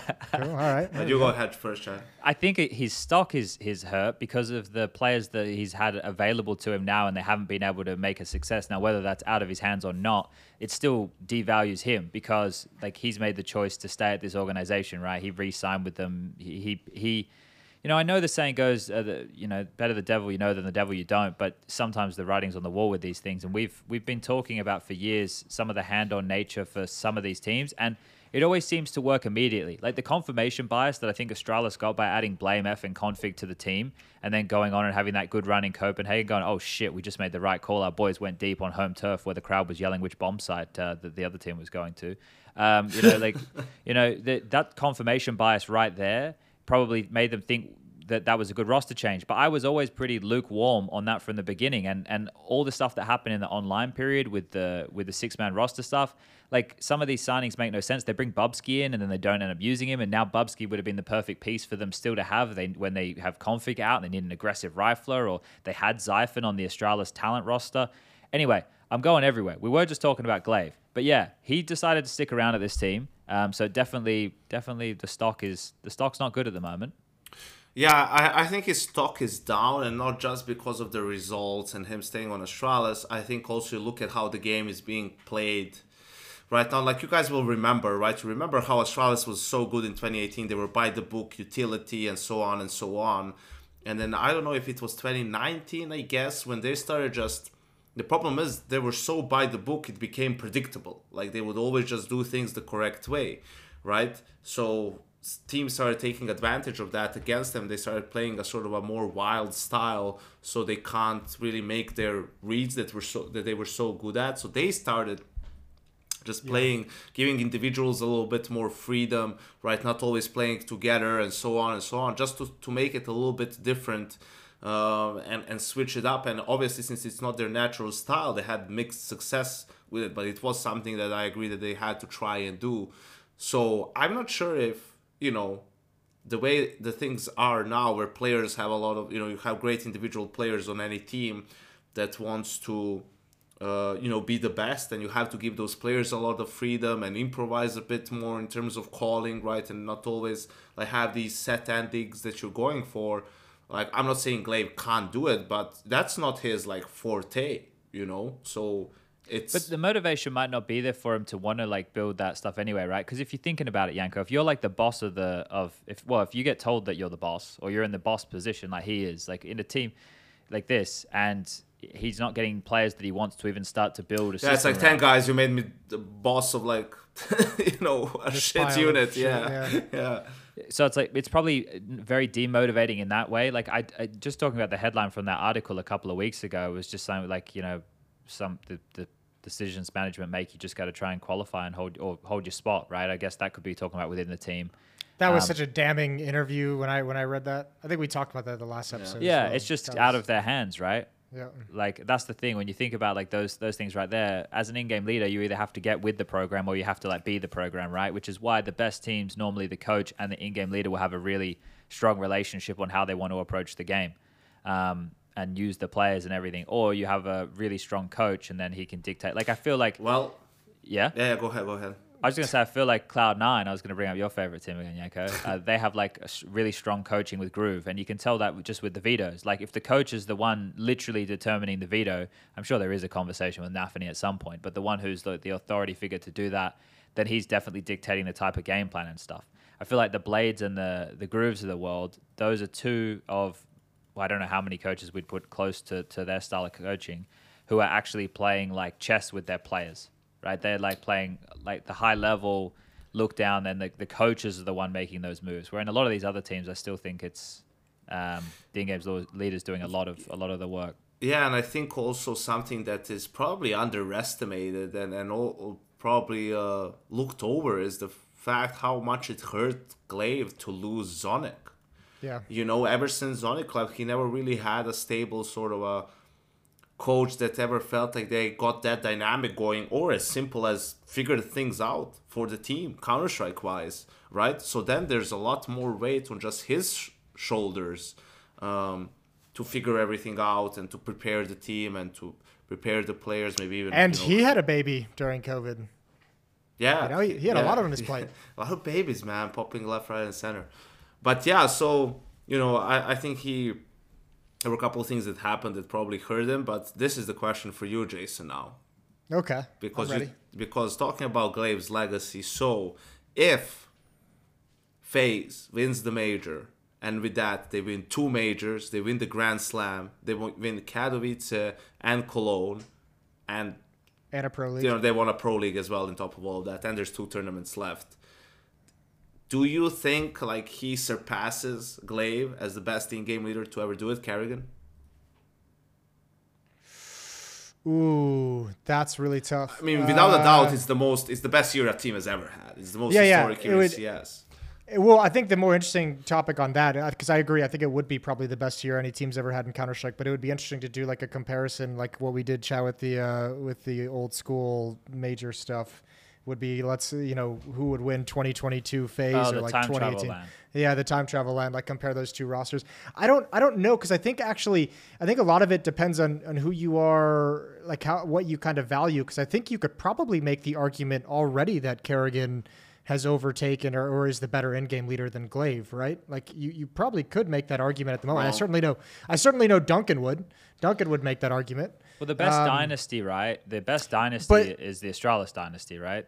Yeah, but I guess it, that's what I, I mean. It would matter like how much you value the major trophies and the, those kinds of championships in, in terms of that pedigree. So for me, I very much value that those like championships and the majors when it comes to being the greatest players of all time. So I would still have gla1ve up there, even if karrigan won both majors this year. But I think on a career level, like some of the teams that karrigan's been able to step into and immediately make improvements, if you just want to talk about in-game leader and leadership abilities and and and making a team of different parts better than than what it was before you get there, I think karrigan, if you take away the trophies, hands down is a better in-game leader than gla1ve. But gla1ve's got the hardware. chad I don't know. This is a conversation where I need the resumes up. There's so many, so many things that go into this conversation, right? yeah, but you're just like you know I, i'm not i'm just asking from the top of your head how you feel about it right like obviously you know the differences gla1ve has the, all So- the majors but karrigan has had like jason pointed out Well, what, what sells it for me, because I mean, you just had the conversation about gla1ve and having a tough time adapting to the new style of play. I think karrigan is a player who's been able to come into all the different metas and all the different styles of play and, and plenty of different teams and make them, can, like, look at what he did with MOUZ towards the end of 2019. They won like five straight events at the end of the year, and nobody even had them as potential like contenders throughout most, like, they, they looked like hell. He came in and he made one like little roll switch with Frozen, and all of a sudden they were off to the races.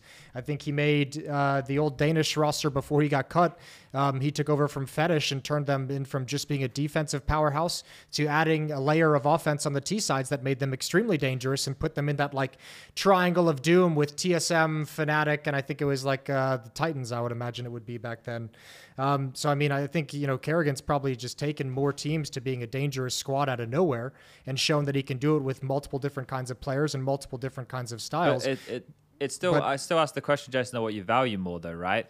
Because like, yeah, the- I, I I value the hardware when it comes to the greatest of all time. So gla1ve but it's not even majors, just it's not even just that right like you're Yeah. you're you're bang on when you're talking about like developing players or teams into either winning trophies or be of, of trophy winning caliber right like that so when we're looking at karrigan's career we're looking at most of the career we're not just looking at this tail end right now with Yep. what he's doing you're factoring in other things with the gla1ve career we're not really looking at what came before Astralis, and we're looking now because we have the recency bias of what's happening now with Astralis.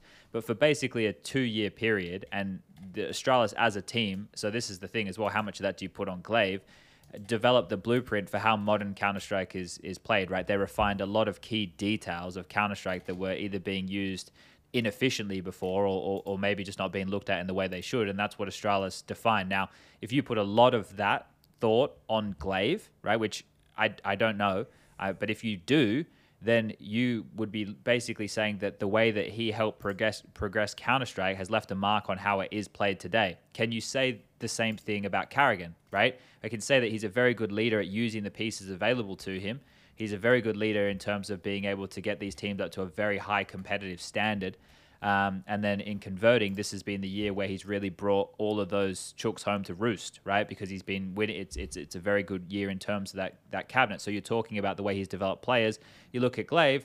You're talking about the way that he used a set of players to go and win the most majors of all time and be do- dominant for basically two years and define how the game was played. And it took teams that long to catch up and actually maybe some of their own demise uh, for them to start getting toppled on a on a regular basis. And from that there, that I don't know. I, I don't know which criteria I weigh as more. I'm, I'm having Yeah. a very difficult time, but I'm trying to get down to the bottom of what defines them, right?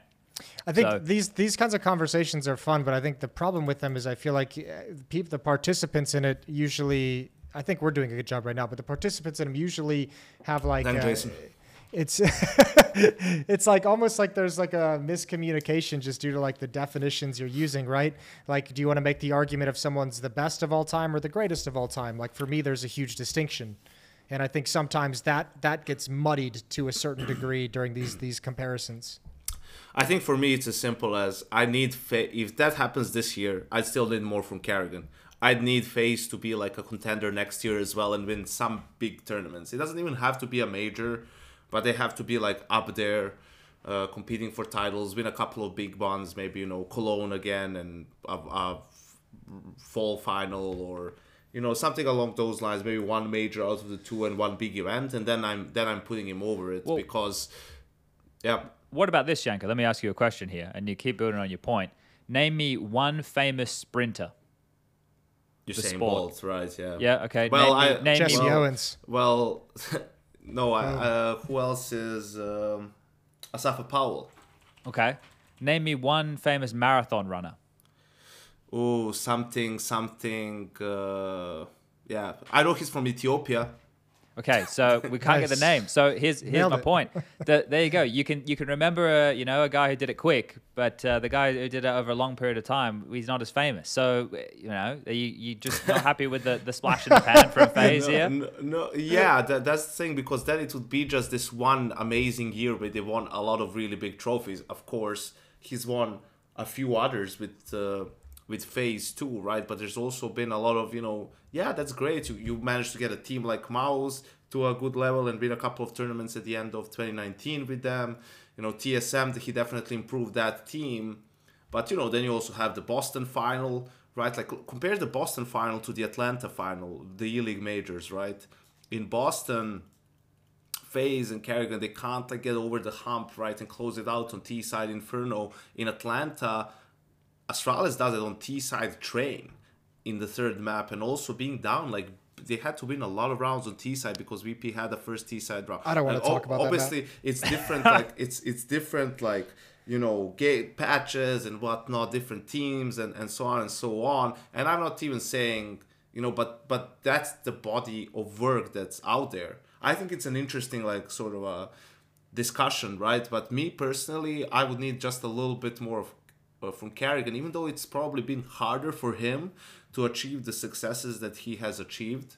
But gla1ve just has still a lo- way more. And also, people forget about gla1ve. Initially, he was in Western Wolves, which was one of the first teams to challenge NIP in like 2013, right? So there's a little bit there for him too. Then he just was a bit crazy probably for a year or two, and you know, luckily got the break with Astralis later on. But yeah, Here's a Fun- here's a question for you. Janko. Who's the uh, who's the greater the greater player uh, or the greatest of these two players, s1mple or dev1ce?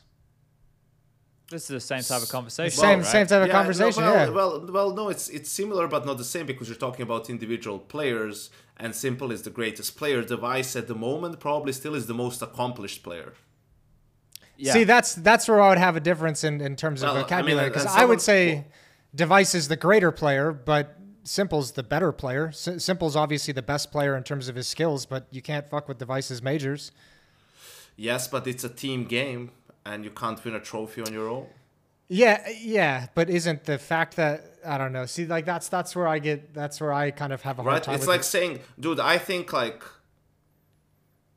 for example, I think you know Aaron Rodgers is a better quarterback than Tom Brady, but Tom Brady is the greatest ever in terms of success because he has Yeah. the most rings. But it's a game that there's so many factors involved. Right, like you can't win or lose on your own. That's why he's my favorite guy to watch because what he can do on the field, like the types of throws, for example, he can make, the types of shots s1mple can make, and the types of things he can do on the server. That's what I want to watch. Like I want to watch greatness. I don't want to watch fucking Brady check it down like all the time because his defense is gonna pull another stop.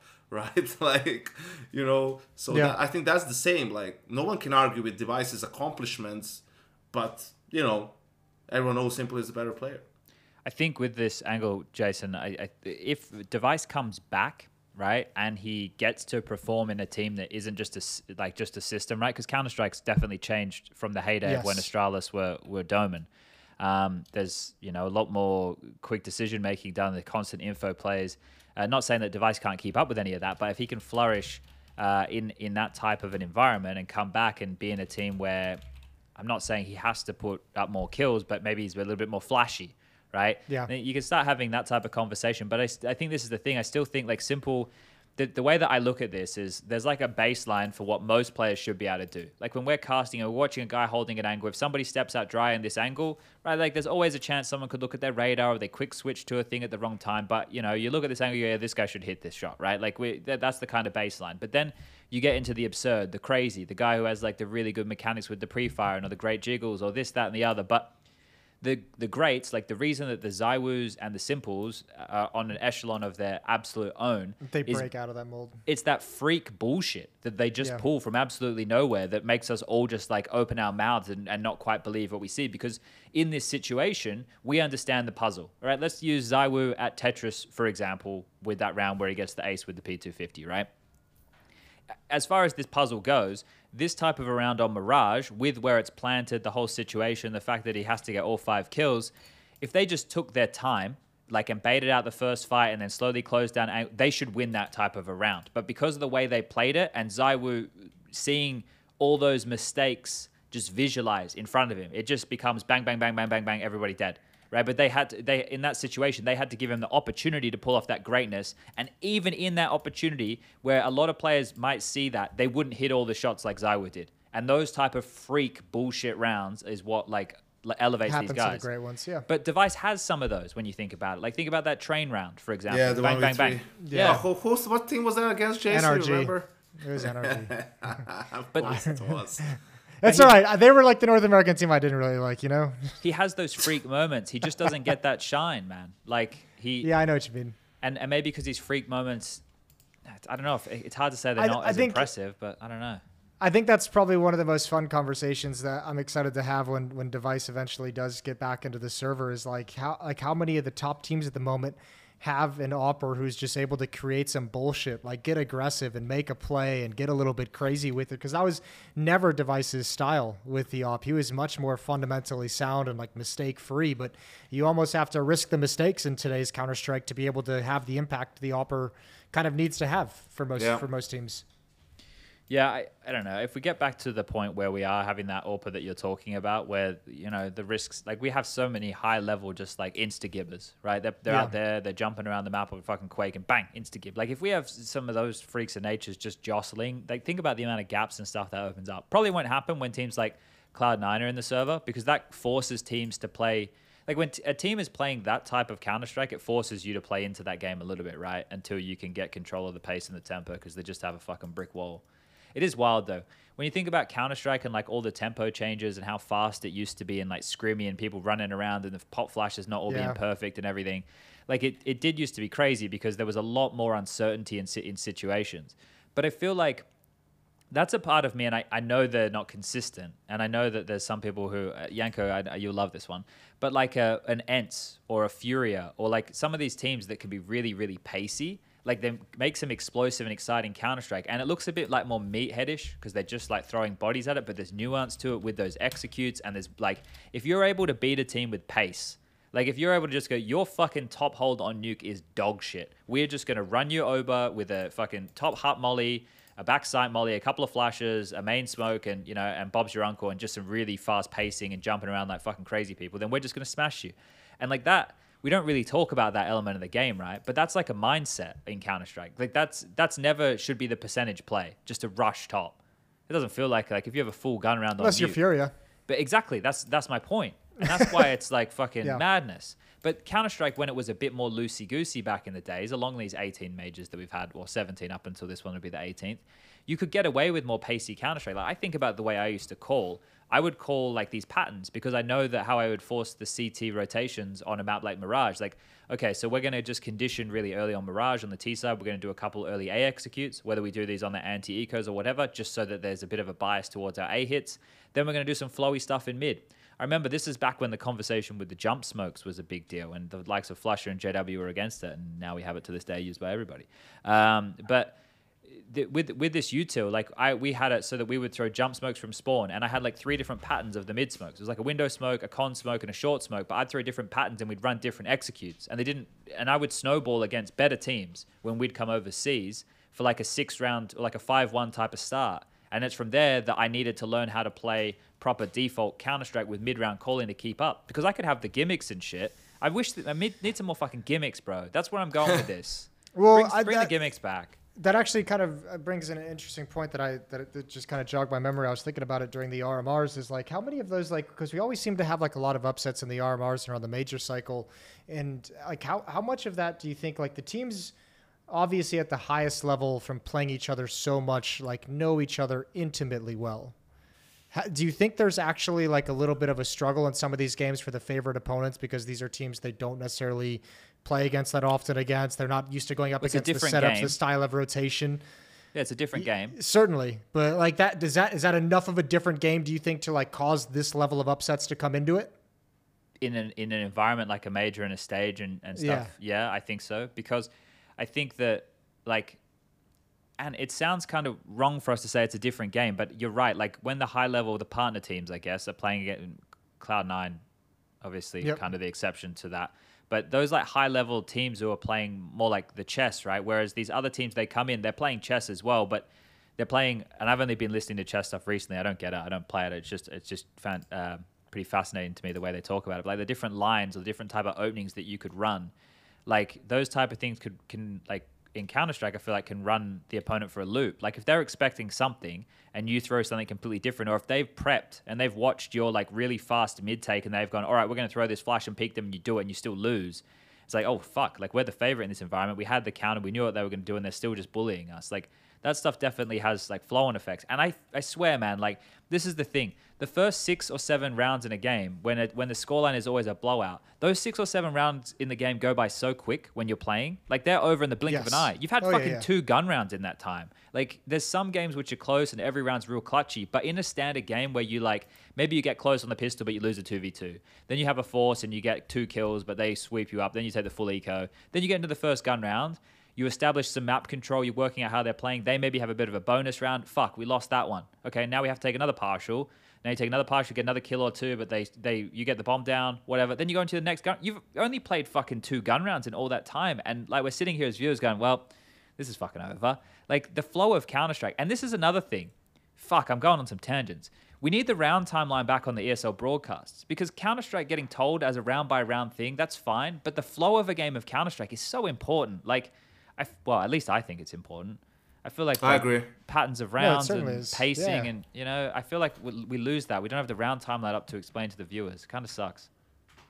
We could bring it back. We could we can make that point. We could we could certainly bring it back. And I think also, well, I, I guess where you were initially going with this pivot, Chad, was to talk about, you know, how things were back, you know, how much we've improved and how much the game has changed and all of this stuff. I was just going to But- talk about staying in a farm stay house and having to walk into a city in the middle of Jönköping and hire a red van when we went to the very first, first major and we didn't even get out of the BYOC because uh, we got put in the main stage of the thing and lost to Cadian's team. It was sad. Son But- of a bitch. Yeah. Yeah. Yeah, but but for me, what I was gonna say is, I think one of the reasons for that is like the economy change was massive. Like Yeah. I would bring that down. I I think it's just silly when you add that to the saving and so on. Like a team that's coming back on the T side, they have to win so many gun rounds. It's like not even fair, really. You know? Yeah, less break Like, rounds in there. I, I Yeah. guess I guess mine would be like you have max loss bonus, right? And you win a round. It doesn't go from thirty four hundred to twenty nine hundred. It goes to like nineteen hundred. you know, or 2400. Like you, you take it down by two notches every time you win a round. Because, you know, if you like, you've lost a round, you get 2900, but let's say it's a dust 2 game where your B guy died to a B pop and you were more focused on doing something on mid, they got good timing and you save four guns and then you get 2900, right? Because you won the previous round and it goes back to 3400 it's like well, you just have like so much money when you're on the ct side Yeah. right Can I ask like, a question, like Janko, that though? that would also i think maybe get teams to try retakes maybe a little bit more because if you look at your money and you know you're going to be at 2400 even if you save it's like a bit more difficult or 1900 if you want to try the extreme option first or whatever right i think that could help a little bit with uh, all the saves all the time which are getting boring Yeah, I, I just wanted to ask a question from this direction with, with what you're talking about, with maybe not even like speculating on changes of the economy, but the way that the current economy has affected the game. And this is for you as well here, Jason. Don't don't, don't be afraid. Yeah, Um, is is the thought that by having more rounds where it's likely more heavily invested rounds, right? I won't say buy rounds because the whole definition of what a gun round and an anti-eco and an eco used to Oh, we used need to be- change all our vocab. We need to have a powwow with everyone, don't we? yeah, because Yeah. it's all it's all changed now. Like the game has has evolved so much that these things are all a little bit different. But uh, that that's the symptom of some of these economy changes, and it, it obviously reflects in the buy patterns and obviously the saves and and, and whatnot. But there's also like there's a there's a clear mix in certain games where a team can win a round with like two or three rifles, an SMG, and a five seven, right? So the the question I was going to ask is, do you think that this adjustment, by giving us more rounds where sizable investments can either be saved or made, have forced teams to become more creative? Because it feels like now you need more moves, like you need more strategy, more options within rounds. Like it, it feels like it's just created a a, a need for surplus in those categories. Do, is, does that make sense? I think it does. Like you know, because it, it, it takes time to catch on, right? Like you remember how forced buys were back in the day, Chad. Like a guy would Just Nines mid and- yeah. deagle, mid deagle with a with a as CT on Inferno, right? And if he doesn't kill the guy, oh, unlucky, and all of a sudden you're four v five. I mean, you remember that apEX round again that has a graffiti. Like that was him in overtime deciding to peek with an op, the one op that they had when he knew the guys were going to be waiting for him. Like you know, the, the, he was already he already gave up kind of because he gave up a huge comeback. So you you would never see that. So we've evolved past that, and there's definitely a lot more micro moves, like you know, with this smoke and a flash coming right behind it, or a molly flash play and and whatnot, right? Which is again why I think like the the reset in money should be good. Like you should be rewarded for winning a, an important round where money is low, right? Like y y- that would encourage discipline because there's a higher punishment, like, there's a higher consequence for you losing two guns to a Glock eco because you were like chasing eco kills, right? So you have so you pad your stats or or whatever. You know, it would put more pressure. I don't think we should go back to 1400. That that was ridiculous, right? Like that doesn't make any sense. But this way, like you make it a little bit more interesting, and also to some extent, if people decide to eco more or they have to go for these moves early in rounds in order to have a chance against better buys. Well, that would also help a little bit with time of games, right? Like the games are so long because it's always gun round after gun round. Then the gun round itself it's long. Then you have the save. Then you have two saved guns and three pistols the pistols maybe try to do or whatever things don't work out and you save those two guns again it's like getting like pretty ridiculous Yeah, I think I think I think a couple things. I think save save culture and Counter Strike is obviously getting a little bit little bit out of control with how much it's happening, in, in my opinion. Um, but I think too, I, I don't necessarily think that it's like to answer your question, Shadow, if it like makes teams have a few more plans. I don't think it's like causing teams to come up with like new tricks or new plans. I think I think it's just forcing teams to consider every single round as a gun round, so that you just kind of use the same kind of fucking tricks and plans you have. Like you have to treat it like a gun round if you're defending against it because it can so quickly spiral out of control. Yeah. Uh, in any kind of a situation, if you're on the other side, you know you have a good chance of winning them because the, you know it's so strong. I, I think what I hate the most is this is why I always talk about whenever there's an update to the economy.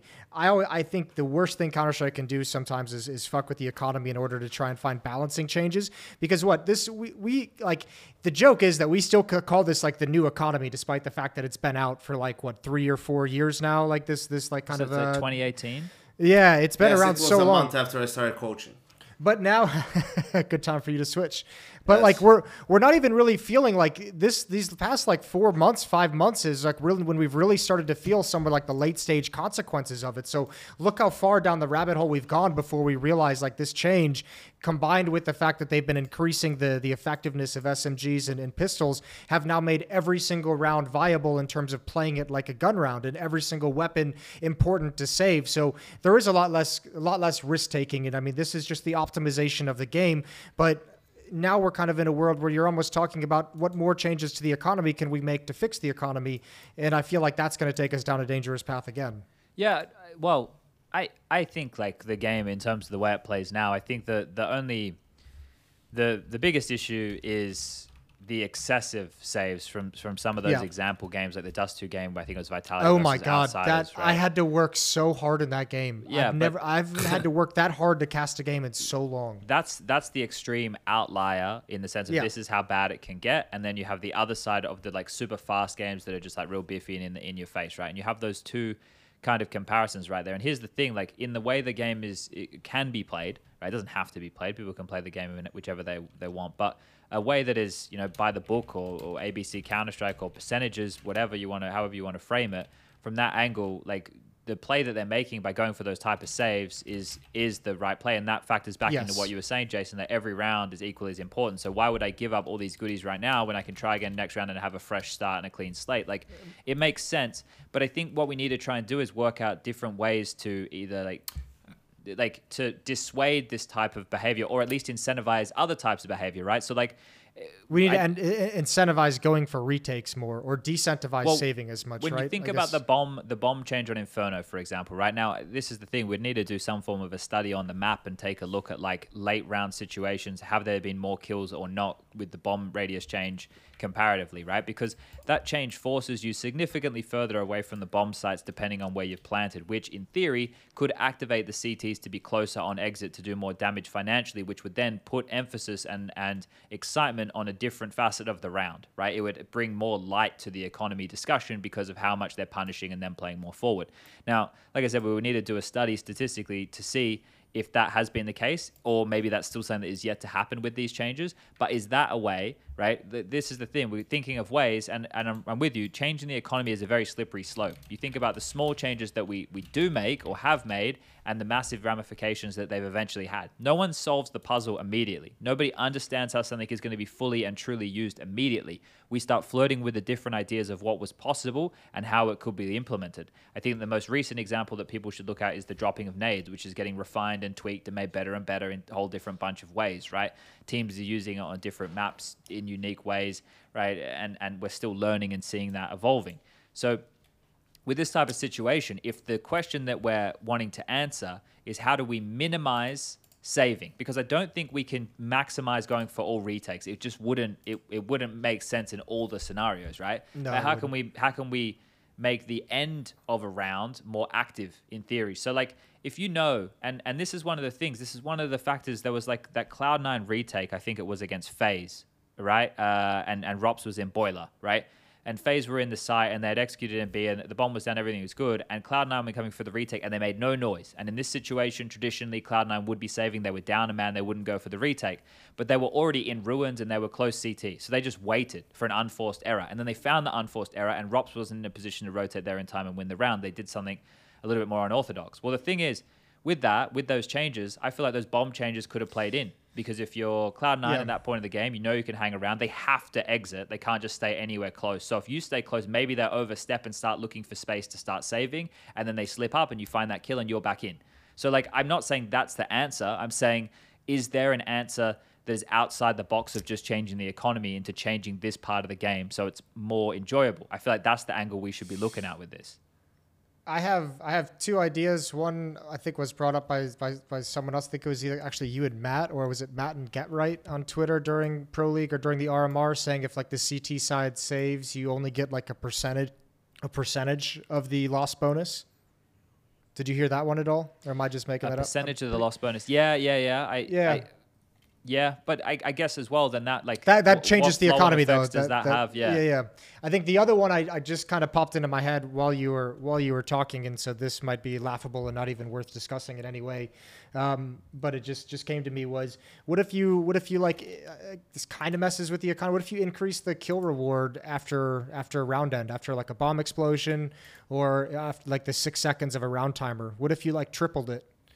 Or quadrupled it and said if you get one of these kills instead of $300 you're getting $1200 so it'd actually make it worth it to go for some of those kills in different situations That'd be one way to do it. Like you're kind of putting a bounty on their heads regardless, right? You can't yep win the round, saying but you can still you can't win them. maybe you set up for exits you get a little bit more money oh you need you know $800 to really drop your teammate that m4 how tantalizing is that going into round 14 you know like if you made that i wonder if that would increase some motivation to maybe even if you're going to save stick around and go for the kills for the money or to, to you know obviously to just set up for more exits That's interesting.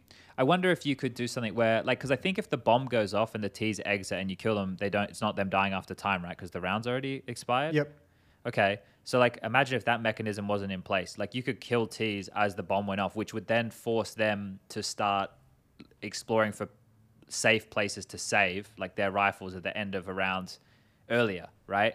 It would make Yeah. them more active, which might open up more gaps for CTs to go in. Because the thing is, the reason we talk about some of these scenarios like Beyond Dust 2 is because once you're in, you don't really have to leave, right? Like, you, if you're on enough HP, you just go over towards car and you can live at car when the bomb That's absurd. Yeah, that one is, that one's fucking insane. So, so if we can incentivize the need to start looking for an escape to the site, because right now the objective is taking the site, right? But if we can look for a way to incentivize the need to leave the site after you To leave earlier, yeah. it might open the opportunity for more retakes. I mean, you can also just potentially, let's say, mark an area in the site where you just take a hundred damage. I mean, if you're in the site when the bomb goes off, so that's It's like way, more Valorant, right? I don't know. I've never played. I it, think it's more. Va- I think if you're caught in the radius of the Valorant thing, you die regardless. I think. right. So it forces you to like go out, but uh, it, this is also kind of fucked because imagine if you're winning a CT and the T's are losing and they're finally like get a good round in, right? And you know the CTs don't want to retake, but then the T's have to push out just to stay alive, even though they won the round easy on paper. And then you have guys coming through window. There's just an op sitting in CT, like to get an easy kill there, and there's guys posted outside tunnels. And then you know you're 5-0 down, you won your first gun round, and then you lost all your players, or maybe you have one guy left alive who isn't the operator, and then you go into your reset round with you know everyone having to rebuy and probably not having an op like that would suck like why are you punishing the team that Well, but that it would change the di- it would change the dynamic of the game, though, right? Like, because you're Yeah. looking at that with the confines of how it is is now. But like what we're saying, because that would now become a whole part of the game. Yeah. Like it would it would become a whole new thing. As like, okay, boys, we've taken all this space. Maybe we need to save Round's not one done s- yet. one Yeah. smoke so we can you know smoke, and maybe one guy stay on the site, and three of us will try and get out or some shit. Like I don't I don't know. Like I'm just trying to flirt with different ideas of of, of how we could keep because a minute and Changing the 55 incentive seconds- structure so Yeah. that people that actually are motivated to do something and be active in the final, you know, when you're potentially just trying to save. then there'd be less dead moments, right? Yeah. And it would add it would add more potential strategy to the game. Now, whether or not it would play out in a positive or negative way, I don't know. Um, there's definitely a lot of situations like you're talking about there, Janko, that are that are more than possible and, and probably will happen. But if like that's acknowledged, this is because this is what I do. Like I know a lot of people get up in arms about this, and the pros will do it every single time. And I think this is their way of saying, "Hey, we need a change," but they don't vocalize it in that way.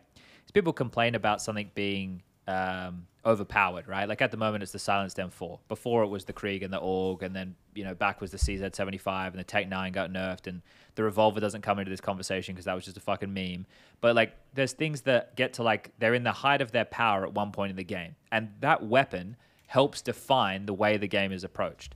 But people like for one reason or another do not like the reason, right, or don't like the outcome of how that is affecting the game. Like remember when Tech Nines and Or Five don't like change in general. that's true true as well. But it's like when when like when the T side when we had Kriegs right on the T side, it was just fucking rocking sock and robots just coming out and bopping people. Like T side, there'd just be a couple of good flashes, and if you had good aimers, you just run into space and you would just drill some heads because you were so confident in this weapon at all ranges, right? And that dictated that T sides, I don't know, I guess we'd have to check the stats again, would probably have been stronger back then than what they are now, where the silence M4. But this is the meta we're in. Like, that's the way, if I was a player, I would look at it. Um, but as a pundit or someone looking at the broader game like we are, we can say, is this the type of gameplay that we enjoy right now? Right? Because another thing that's playing into the save conversation, Janko, that you're bringing up is the CTs. If they keep two players alive and they're on max loss bonus or, well, near max loss bonus, right? Like, uh, if, if they're getting 2,900 into the next round as loss bonus, just save two M4s and you can drop two more M4s, you can have four M4s. So is, is that an issue, right? Is the fact that, right, on that type of a loss bonus round, the players can still have four M4s with only two guys staying alive, right? And then they probably got nades on a couple of them as well, and one guy with an MP9. Does that mean that the cost of this M4 should go up so it's no, lo- it's not attainable? It, it's it lets, if you just made it 3k, if you took it from 2.9 to 3k, then with that loss bonus at the end of that round, unless you got a kill or saved an extra hundred bucks, you wouldn't be able to drop that rifle. Like that kind of middle ground between the two loss bonuses is maybe a thought right there on the on the M4 price, Ugh. right? I think we've gone down the rabbit hole Yeah, that's with this one because it's also the problem right now. You have to talk about well, what about the ninety-five percent of the player base, which is casual players, you know, who are going for it every time, and Sure. why are you punishing them and making them play with more FAMASs instead of M4s, right? So, again, like this is like where Jason, like, every time with the economy, it's fucking like you have to be super. It's a Not just careful, effect, but baby. yeah, yeah, the butterfly effect, exactly. Yeah, there's a lot of things to consider, but we've almost done we've almost done an hour and 45 minutes, lads. Yeah. So this That's one's actually bad. flown by. I, I wanted to get into like fun anecdotes about our first majors, and you know, like that we're going into the. we can do that. We can do that next week. We can do that. Yeah, that and also week. I, I know Chad because you wanted to to not discuss what happened at Flow FiReLEAGUE and uh, DreamHack uh, Rotterdam. ESL Challenger, Challenger. yeah. ESL Yeah. Challenger Rotterdam. So we'll we'll have to go back to that uh, in the next one. I- I don't know, man. I don't. I, I don't feel like we always need to be the like we're on top of the recent news type of guys. No, I'm just sometimes, I you just, because I know you don't give a fuck about those tournaments. sometimes I We've- just we've want to worked talk hard to about get some fun point. stuff, man. I want to like it's and I watch those events. I my, look here's you want some sad news. I'm in that like fantasy league on HLTV with the uh, some of the other talent, right? And I we have a group chat on Twitter, but I don't know. People who know me know that I'm really bad at like reading things and replying. It's just like I'm just not a very good adult, right? Like that's uh, I'm Well, you have to at this stage in, in your life, you got to prioritize the different messages, messaging things you're involved in. You know. But There's sometimes, like, I'm so lethargic as a human being, I literally just don't want to move because I'm a slug. But um, like, anyway, I, I'm getting a little bit off topic here. But uh, fuck, where was I going? What was I talking about? Fanta- fantasy oh, thing, yeah, yeah, yeah. So responding I, to I didn't. I didn't read the group, and and they all had like a a gentlemanly agreement not to do the fantasy team uh, for those two events uh, because I guess they did they didn't want to play it, right? Um, so they all agreed not to. So I played it, and I only found out when I was doing HLTV confirmed with Prof the other night when he mentioned it. I was like, oh shit. Well, I'm owning it right now. Like, I came top one percent with my fantasy team in five. I think I came like 45th. Wait, I don't know where. I came 25th in the world out of almost 8,000 people, right? So I got max points for that. And then the other one, the Rotterdam one, I was like top 14%. So I got a shitload. Of, so I'm top of the ladder now, but it doesn't fucking count because I didn't realize we weren't playing it. So like, I'm a bit sad. I, uh, you know, I didn't want to talk about need- those events. I need I need I need HLTV to create a better fantasy system, and then we can run the world. Then we can. Speaking as an American, we can create a billion dollar industry off Counter Strike Fantasy. We need If to do something with the Shadow GG or like something like that top down where it like actually plays out a match of some variety, right? You, there needs to be an interactive part to the fantasy, um, because That's that, easy. I know of I know of multiple companies doing that already, Chatty. I got Well, then you. we just need to work out like the fill you mechanisms of how to make all of that possible here. We might need to involve AI. But like you probably could do it where it could simulate matches. Just like imagine if you took every s1mple demo from a year on Dust 2. Like this thing had access to the database. And the AI, like you my team was I went s1mple as the star player, but then I had like a couple of like guys that were less expensive because my budget was pretty low. I had, I don't know, fucking chopper in game leading. I had Siren as a site anchor. I spent a little bit more money. I got fucking YEKINDAR and I don't know Krad, right? And it took the took like the last twenty demos from all of those players or whatever on those maps, and then averaged out their performances and whether and it plays out like some rounds against your opponent. We need a Okay. maybe someone who knows AI can formulate that because then and then if you win, like you make money in like little mini tournaments. That's the type of fantasy shit that I'd be looking to do because the fantasy stuff at the moment is uh, predicting how well they're about to do at this event, right? Uh, I think that's Yeah, yeah. It's it's it's very basic. yeah. I want basic. someone to get a whole AI out and recreate the internet. Actually, that's that's what I'm looking for. Amen, Cool. brother. I'll get right on that. All right, boys, we done? I think we're done. All right, We're done. let's say goodbye. GG's. Bye. Goodbye.